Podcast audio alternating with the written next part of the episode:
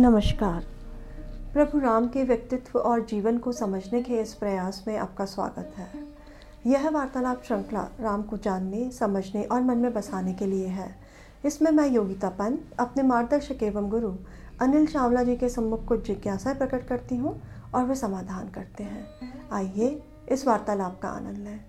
अनिल जी बहुत बहुत स्वागत है आपका। नमस्कार। अनिल जी पिछली बार आपने बताया था कि भरत जो है वो चित्रकूट पर्वत के समीप पहुँच गए थे और उन्होंने जो पूरी सेना है अयोध्या की उसको चित्रकूट पर्वत के समीप ही रुकने के लिए कहा था और वे राम जी से को ढूँढने के लिए पर्वत पर निकल गए थे। उसके बाद क्या हुआ? चित्रकूट पहुँचने के बाद जी। भरत ने अपने साथ शत्रुघ्न को लिया। निषाद राजगुरु थे उनको लिया। सुमंत्र को लिया। जी। और ये लोग आगे गए कि हम राम लक्ष्मण से मिलने जाते हैं। इन्होंने गुरु वशिष्ठ को कहा कि हम लोग जाते हैं आप बाद में। जी। माताओं को लेके अन्य मंत्रियों को लेके सबको लेके आप बाद में पहुंचिएगा। जी। हम्म। हम पहले जाके मिलते हैं स्थान तय करते हैं और फिर किसी संदेश वाहक को भेजेंगे फिर आपको ले जाएगा ऐसा करेंगे। ये लोग चले। धीरे धीरे इन्हें लगने लगा कि हाँ हम सही मार्ग पे हैं। जी। क्योंकि राम और लक्ष्मण ने उस वन में जहाँ रह रहे थे कुछ न कुछ अपने मार्गदर्शक चिन्ह लगा रखे थे। क्योंकि वन में वो भी रास्ता न गुम जाएँ हम्म, कुछ मार्ग हैं जो हाथियों के मार्ग हैं वहाँ ना जाएँ। तो कहीं कहीं उन्होंने चीर टांग रखे थे कुछ कपड़े टांग दिए थे कुछ अन्य चिन्ह ऐसे लगा रखे थे जिससे लगता था कि यहाँ कोई बहुत समझदार बुद्धिमान व्यक्ति रह रहा है जिसने सब कुछ व्यवस्थित किया है। जी। और ये भरत ने कहा कि देखो राम लक्ष्मण जहाँ भी जाएँगे वो अपनी कुछ छाप इन्होंने वन में भी छाप छोड़ दी है। जी। और उसको देखते हुए, समझते हुए, प्रशंसा करते हुए पहुँचे, जिस कुटी में राम लक्ष्मण रुके थे। उस कुटी के बाहर यज्ञ के लिए वेदी बनी हुई थी। अब राम लक्ष्मण को इतना समय हो गया था, सब व्यवस्थित हो गया था, वो एक अपनी कुटिया में बैठे थे, राम लक्ष्मण सीता। राम ने मृग का चर्म यानी जो मृग की खाल होती है वो पहनी हुई थी कुछ वलकल पहने थे कुछ चीर पह, पुराने कपड़े पहने थे। लक्ष्मण ने भी वैसे ही पहने थे।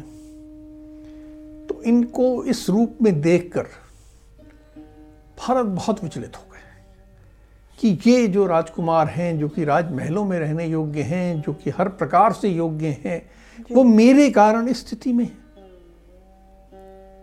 ये एक अकेला मृग चर्म पहने हुए बैठे हुए हैं ये। हम्म। जहाँ उनके शरीर पे सुबह चंदन का लेप होता था, आज उनके शरीर पे मिट्टी लगी हुई है। पूरा ये वनवासी की तरह हैं, वन की मिट्टी, धूल मिट्टी से नहाए हुए हैं, सिर पे जटा है। तो वो एकदम भावुक हो गए, रोने लगे जब तक राम के पास पहुँचे। तो रोते हुए उनके आँसू बह रहे थे और बहते हुए उन्होंने बस कुछ बोल नहीं पाए बस राम के चरण स्पर्श करने के लिए नीचे झुके और वहीं पूरे साष्टांग लेट गए। राम ने बड़े प्रेम से भरत को उठाया गले लगाया। हम्म, उसको ढांढस बंधाया। लक्ष्मण ने भी शत्रुघ्न को उठाया गले लगाया। चारों भाई बड़े प्रेम से मिले। वहाँ पर सुमंत्र भी थे गुह भी थे सब बिल्कुल भावुक हो गए इस मिलन को देखकर। जी। और जब मिलन सब भावनाओं का जो एकदम तेज था वो रुका बैठ गए फिर बातचीत उन्होंने की। बहुत ही भावुक क्षण रहा होगा ये सबके लिए। बिल्कुल। अब राम जी भरत से मिले तो राम जी ने निश्चित ही पूछा होगा अयोध्या के बारे में वहाँ के लोगों के बारे में पिताजी के बारे में माताओं के बारे में। बिल्कुल पूछा था।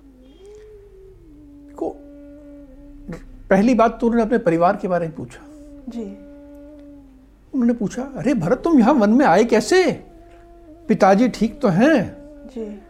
पिताजी अपने जीते जी तुम्हें वन में आने की अनुमति तो नहीं दे सकते। तुम बालक हो तुम्हें ऐसे वन में कैसे भेज दिया? ठीक है पिताजी तुम उनका सम्मान करते हो कि नहीं करते? अब देखिए अब एक बड़ी विचित्र स्थिति थी। भरत राजा थे अयोध्या के। लेकिन इनके छोटे भाई थे। तो इनके पास ये अधिकार था कि उससे केवल हालचाल पूछें पूछें कि तुम राजा के रूप में कैसे कार्य करते हो मेरी अयोध्या सुरक्षित है कि नहीं मेरे परिवार वाले सुरक्षित है? तो उन्होंने एक एक करके बहुत विस्तार से पूछा। तो सबसे पहले पिताजी के बारे में पूछा कि पिताजी स्वस्थ हैं? जी। हमारा जो दुख हुआ होगा वो तो ऐसा दुख था कि हमें तो आशंका थी कि कहीं वो बिल्कुल, उनका देहांत ना हो जाए तो उससे उबर गए हैं ना? तुम उनका सम्मान कर रहे हो, सब ठीक ठाक है। फिर पिताजी के बाद उन्होंने पूछा गुरु जी गुरु वशिष्ठ कैसे हैं? तुम उनका सम्मान में कोई कमी तो नहीं करते? गुरु जी के बाद उन्होंने माताओं की सुध ली कि मेरी माता कौशल्या, प्रसन्न हैं, स्वस्थ हैं, सब ठीक हैं। वीर लक्ष्मण की माता सुमित्रा वो भी आनंद से है ना? और जो आर्या जी। कैकेयी वे भी आनंद से है ना? तो कोई तकलीफ़ तो नहीं है?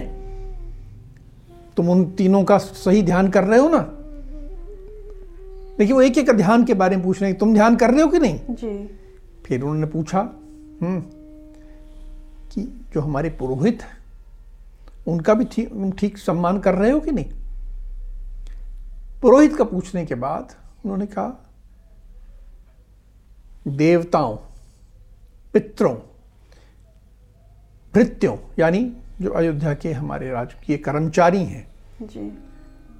गुरुजनों वृद्धों यानी जो धर्म के मार्ग पे आगे बढ़े हुए लोग हैं वैद्यों ब्राह्मणों। इन सब का तुम सम्मान ठीक से करते हो ना? अब ये जो जिस क्रम में उन्होंने नाम लिए ये एक समझने वाली बात है कि उन्होंने देवताओं और पितरों के लिए कहा। देवताओं और पितरों का सम्मान करने का अर्थ ये है कि वो जिन आदर्शों मूल्यों का प्रतिनिधित्व करते हैं तुम उनका पालन कर रहे हो कि नहीं? भृत्यों जो कर्मचारी हैं। राज्य सुरक्षित तभी होता है जब कर्मचारी प्रसन्न है उसका वेतन समय से मिलता रहे। जी। अगर कर्मचारियों को वेतन नहीं मिलेगा वो असंतुष्ट हो जाएँगे शत्रु देश के राजाओं से बातचीत करने लग जाएँगे तो राज्य तो बिखर जाएगा। जी। तो राज्य कर्मचारी बहुत महत्वपूर्ण है। गुरुजन जो कि अगली पीढ़ी को तैयार करते हैं जी। धर्म को जानने वाले वृद्ध वो पूरे राज्य को धर्म के मार्ग पर रखते हैं। वैद्य क्योंकि उन्हीं से तो स्वास्थ्य ठीक रहता है। जी। स्वास्थ्य को ठीक रखने वाले लोग। और ब्राह्मण शिक्षकगण अन्य लोग जो कि समाज में बुद्धि का काम करते हैं ज्ञान का काम करते हैं इन सब का सम्मान करते हो कि नहीं? उसके बाद उन्होंने पूछा कि तुमने ब्राह्मणों के सम्मान की हमने पूछी। वो एक सुधनवा नाम के ब्राह्मण हैं। बड़े अच्छे ज्ञाता हैं, शस्त्र, अस्त्र के भी ज्ञाता हैं और अर्थशास्त्र के भी बहुत अच्छे ज्ञाता हैं। तुम उनका सम्मान तो कर रहे हो ना, वो ठीक से है ना? तो एक एक ब्राह्मणों का नाम, जिन जो विशेष थे, उनका पूछा। फिर उन्होंने पूछा हाँ राज्य में तुमने मंत्री ठीक नियुक्त किए हैं कि नहीं? योग्य मंत्री हो तो राज्य ठीक चलता है। केवल हाँ में हाँ मिलाने वाले रख लेने से राज्य ठीक नहीं चलता। तुमने अच्छे मंत्री जो योग्य हों समझदार हों बुद्धिमान हों जिनकी शूरवीरता पे कोई शंका ना हो जिनकी प्रतिबद्धता पे कोई शंका ना हो ऐसे मंत्री नियुक्त किए हैं कि नहीं नहीं तुमने? तो इस तरह करके उन्होंने परिवार और राज्य संचालन से चले पूछा। फिर बहुत प्रश्न पूछते गए। अभी हम और उस पर विस्तार से क्योंकि उन्होंने एक एक बात पूछी और इस माध्यम से एक राजा को राज्य कैसे चलाना चाहिए ये पूरा प्रश्नों में उन्होंने भरत भरत से पूछ। जी। मैंने सुना है कि जब ये ऐसे बता रहे थे, राम भरत से पूछ रहे थे तो उन्होंने कुछ चौदह दोषों के बारे में बताया जो एक राजा में नहीं होने चाहिए। तो उसके बारे में आप कुछ बताइए हमें आज। ये चौदह दोष बहुत महत्वपूर्ण और राजा केवल प्राचीन काल के राज्य की बात नहीं है जी।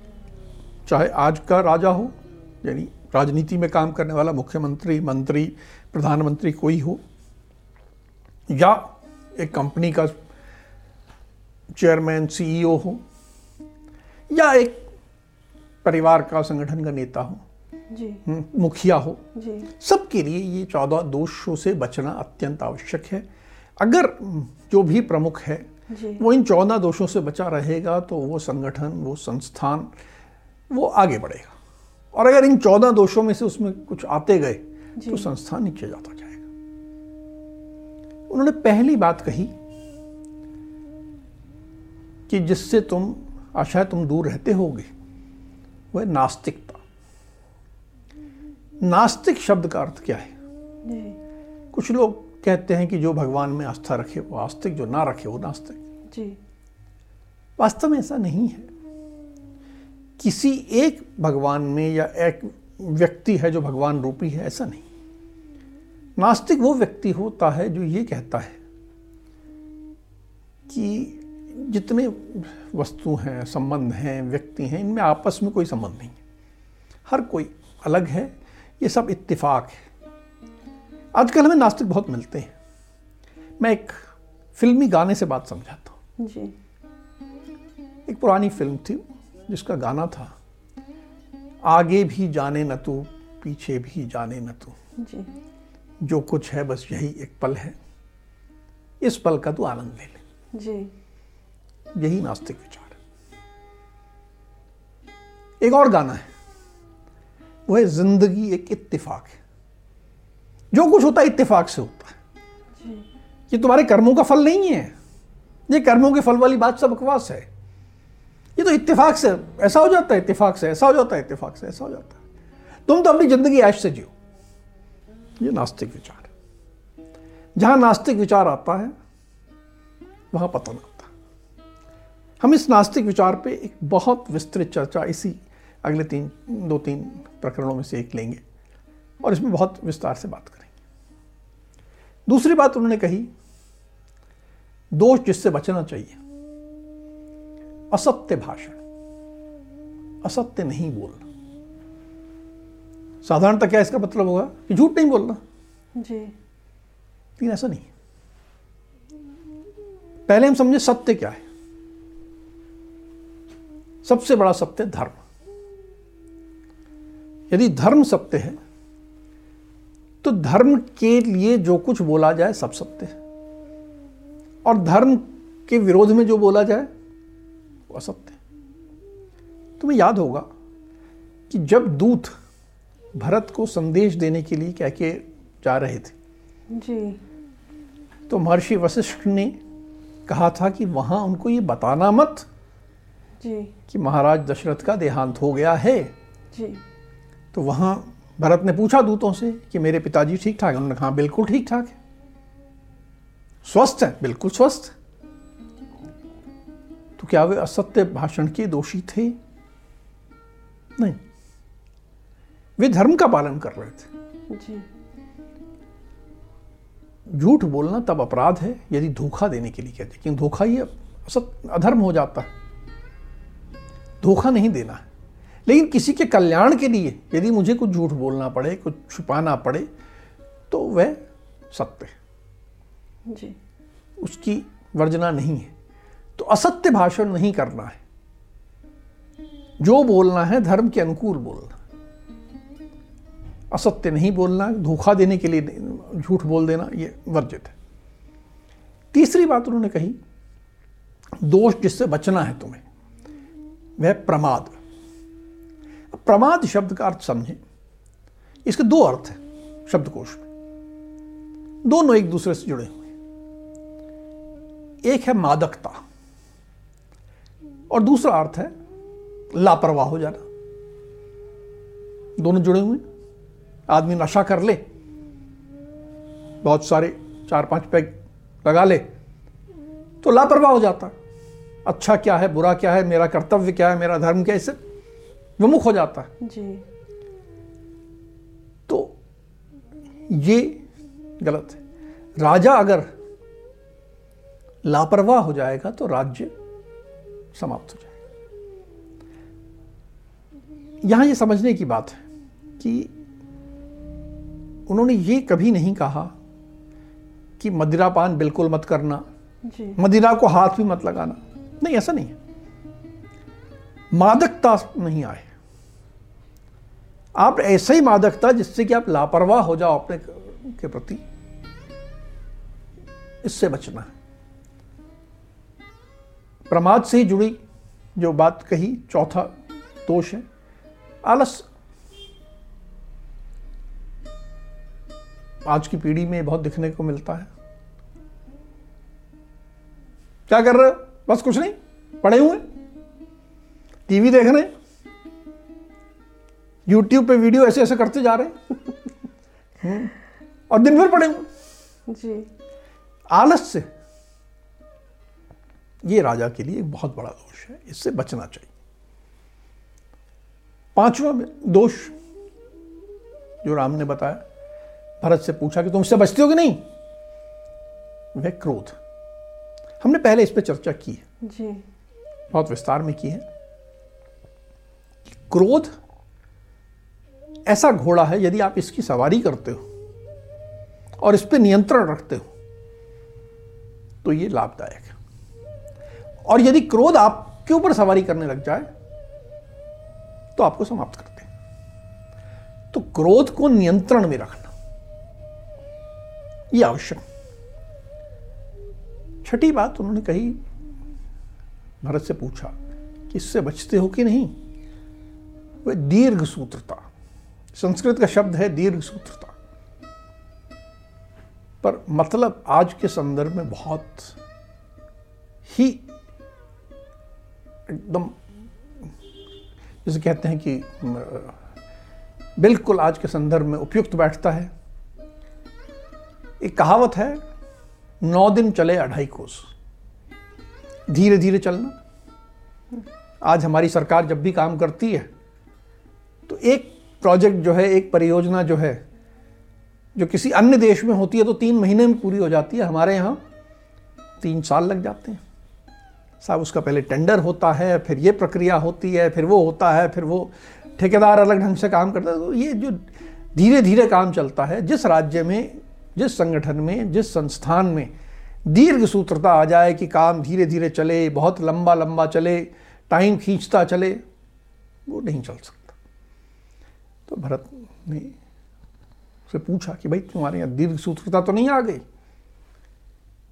फिर एक और दोष राजा का कि कई राजा होंगे कई सीईओ होंगे कई चेयरमैन होंगे नेता होंगे जिनको ज्ञानी लोग पसंद नहीं। जी। वो अपने आप में ज्ञान से इतने भरे होते हैं वो सोचते हैं कि मैं तो किसी ज्ञानी के पास बैठू ही नहीं क्योंकि सब ज्ञानी मूर्ख होते हैं। वो ये मान के चलते हैं। अर्थात उनको ज्ञानियों का साथ पसंद नहीं है। जब ज्ञानियों का साथ पसंद नहीं होता क्यों? क्यों ज्ञानी कहीं ना कहीं बोल देता कि आप यहाँ गलत हो। जी। अब ये कोई गलत है बोल दे तो अच्छा नहीं लगता। जी। तो राजा का एक बहुत बड़ा दोष बताया गया तो राम ने भरत से पूछा तुम में ये दोष तो नहीं है? एक और दोष राजा का बताया गया वह इंद्रियों के वशीभूत हो जाना आँख को जो सुंदर लगता है, उस पे मोहित हो जाना। जो कान को सुनने में अच्छा लगे, उसमें डूब जाना। मतलब अपने सुख में डूबना और उसी के अनुसार कार्य करने लगना। तो इंद्रियों के सुख में जो वही डूब जाएगा, वो राजा फिर राज्य नहीं चला पाएगा। कहा ऐसा नहीं होना चाहिए। तुम ऐसा तो नहीं करते? राम बड़े भाई के रूप में भरत से पूछ रहे हैं। जी। एक और पूछा उन्होंने कि तुम किसी भी महत्वपूर्ण विषय पे अकेले बैठ के तो विचार नहीं करते?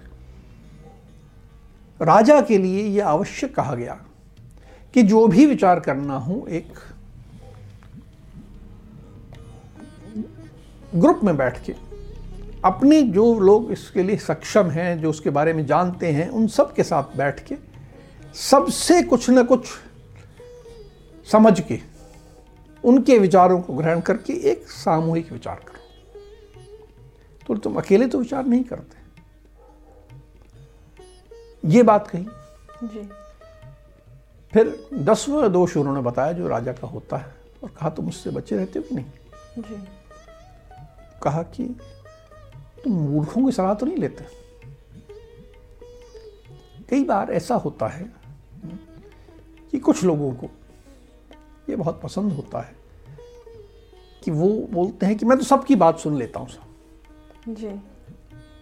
सबकी बात सुनता हूँ। अब ऐसे व्यक्ति से आप सलाह ले रहे हो जिसको कि पूरा संदर्भ नहीं मालूम। जी। हम्म, आपके संगठन में क्या स्थितियाँ हैं क्या परिस्थितियाँ हैं क्या आपका उद्देश्य है कुछ नहीं लेकिन आप उससे एक सलाह ले लेते हो।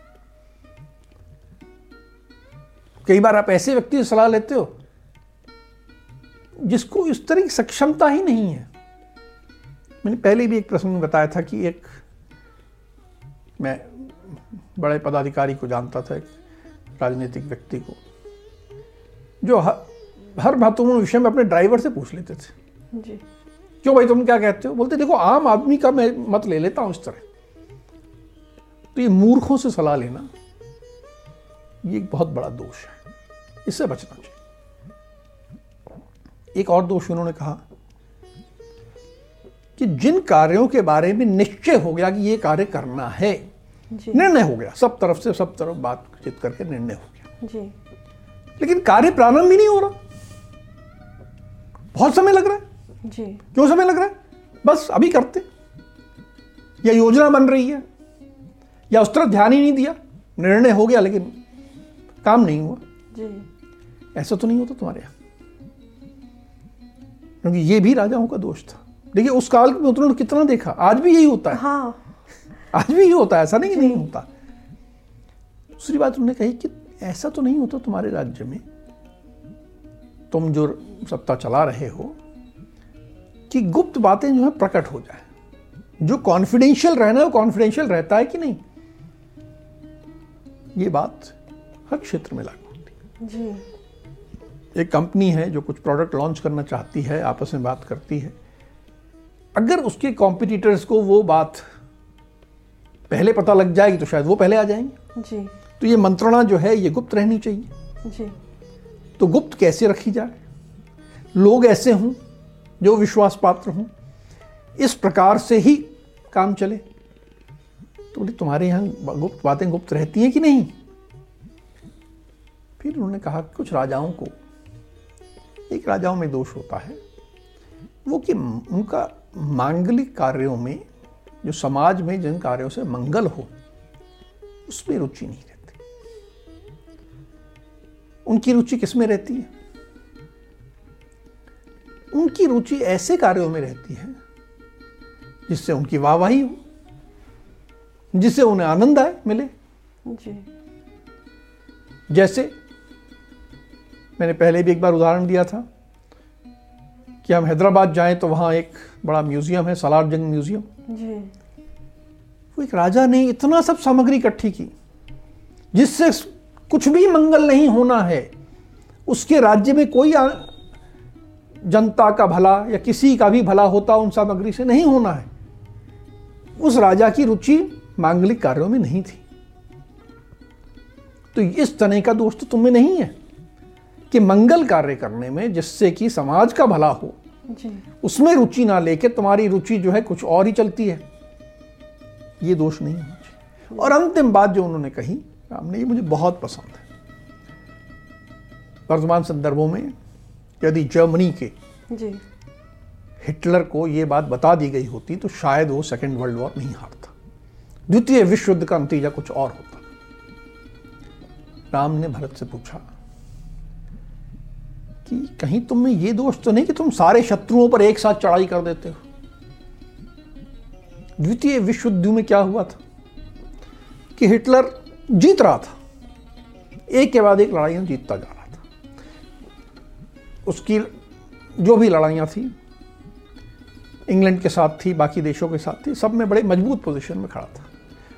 और उसने एक और मोर्चा खोल लिया रशिया के साथ। और जैसे रशिया से लड़ाई शुरू की तो वो कहीं कमज़ोर होने लगा और उसके हारने के पीछे ये एक बहुत बड़ा कारण बना।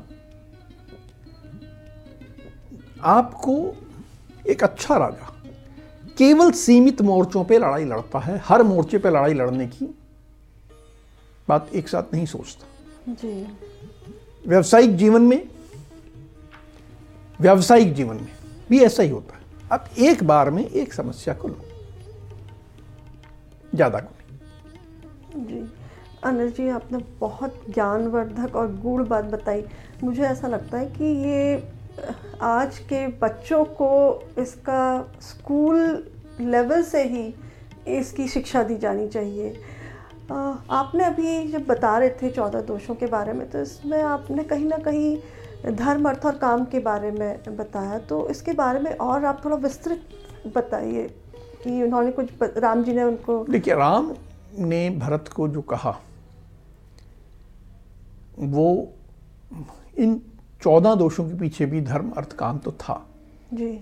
लेकिन उन्होंने बहुत सीधे कहा राम से उन्होंने भरत से कि कहीं ऐसा तो नहीं होता कि तुम्हारे धर्म से तुम्हारे अर्थ को हानि पहुँचती हो और तुम्हारे अर्थ से तुम्हारे धर्म को हानि पहुँचती हो।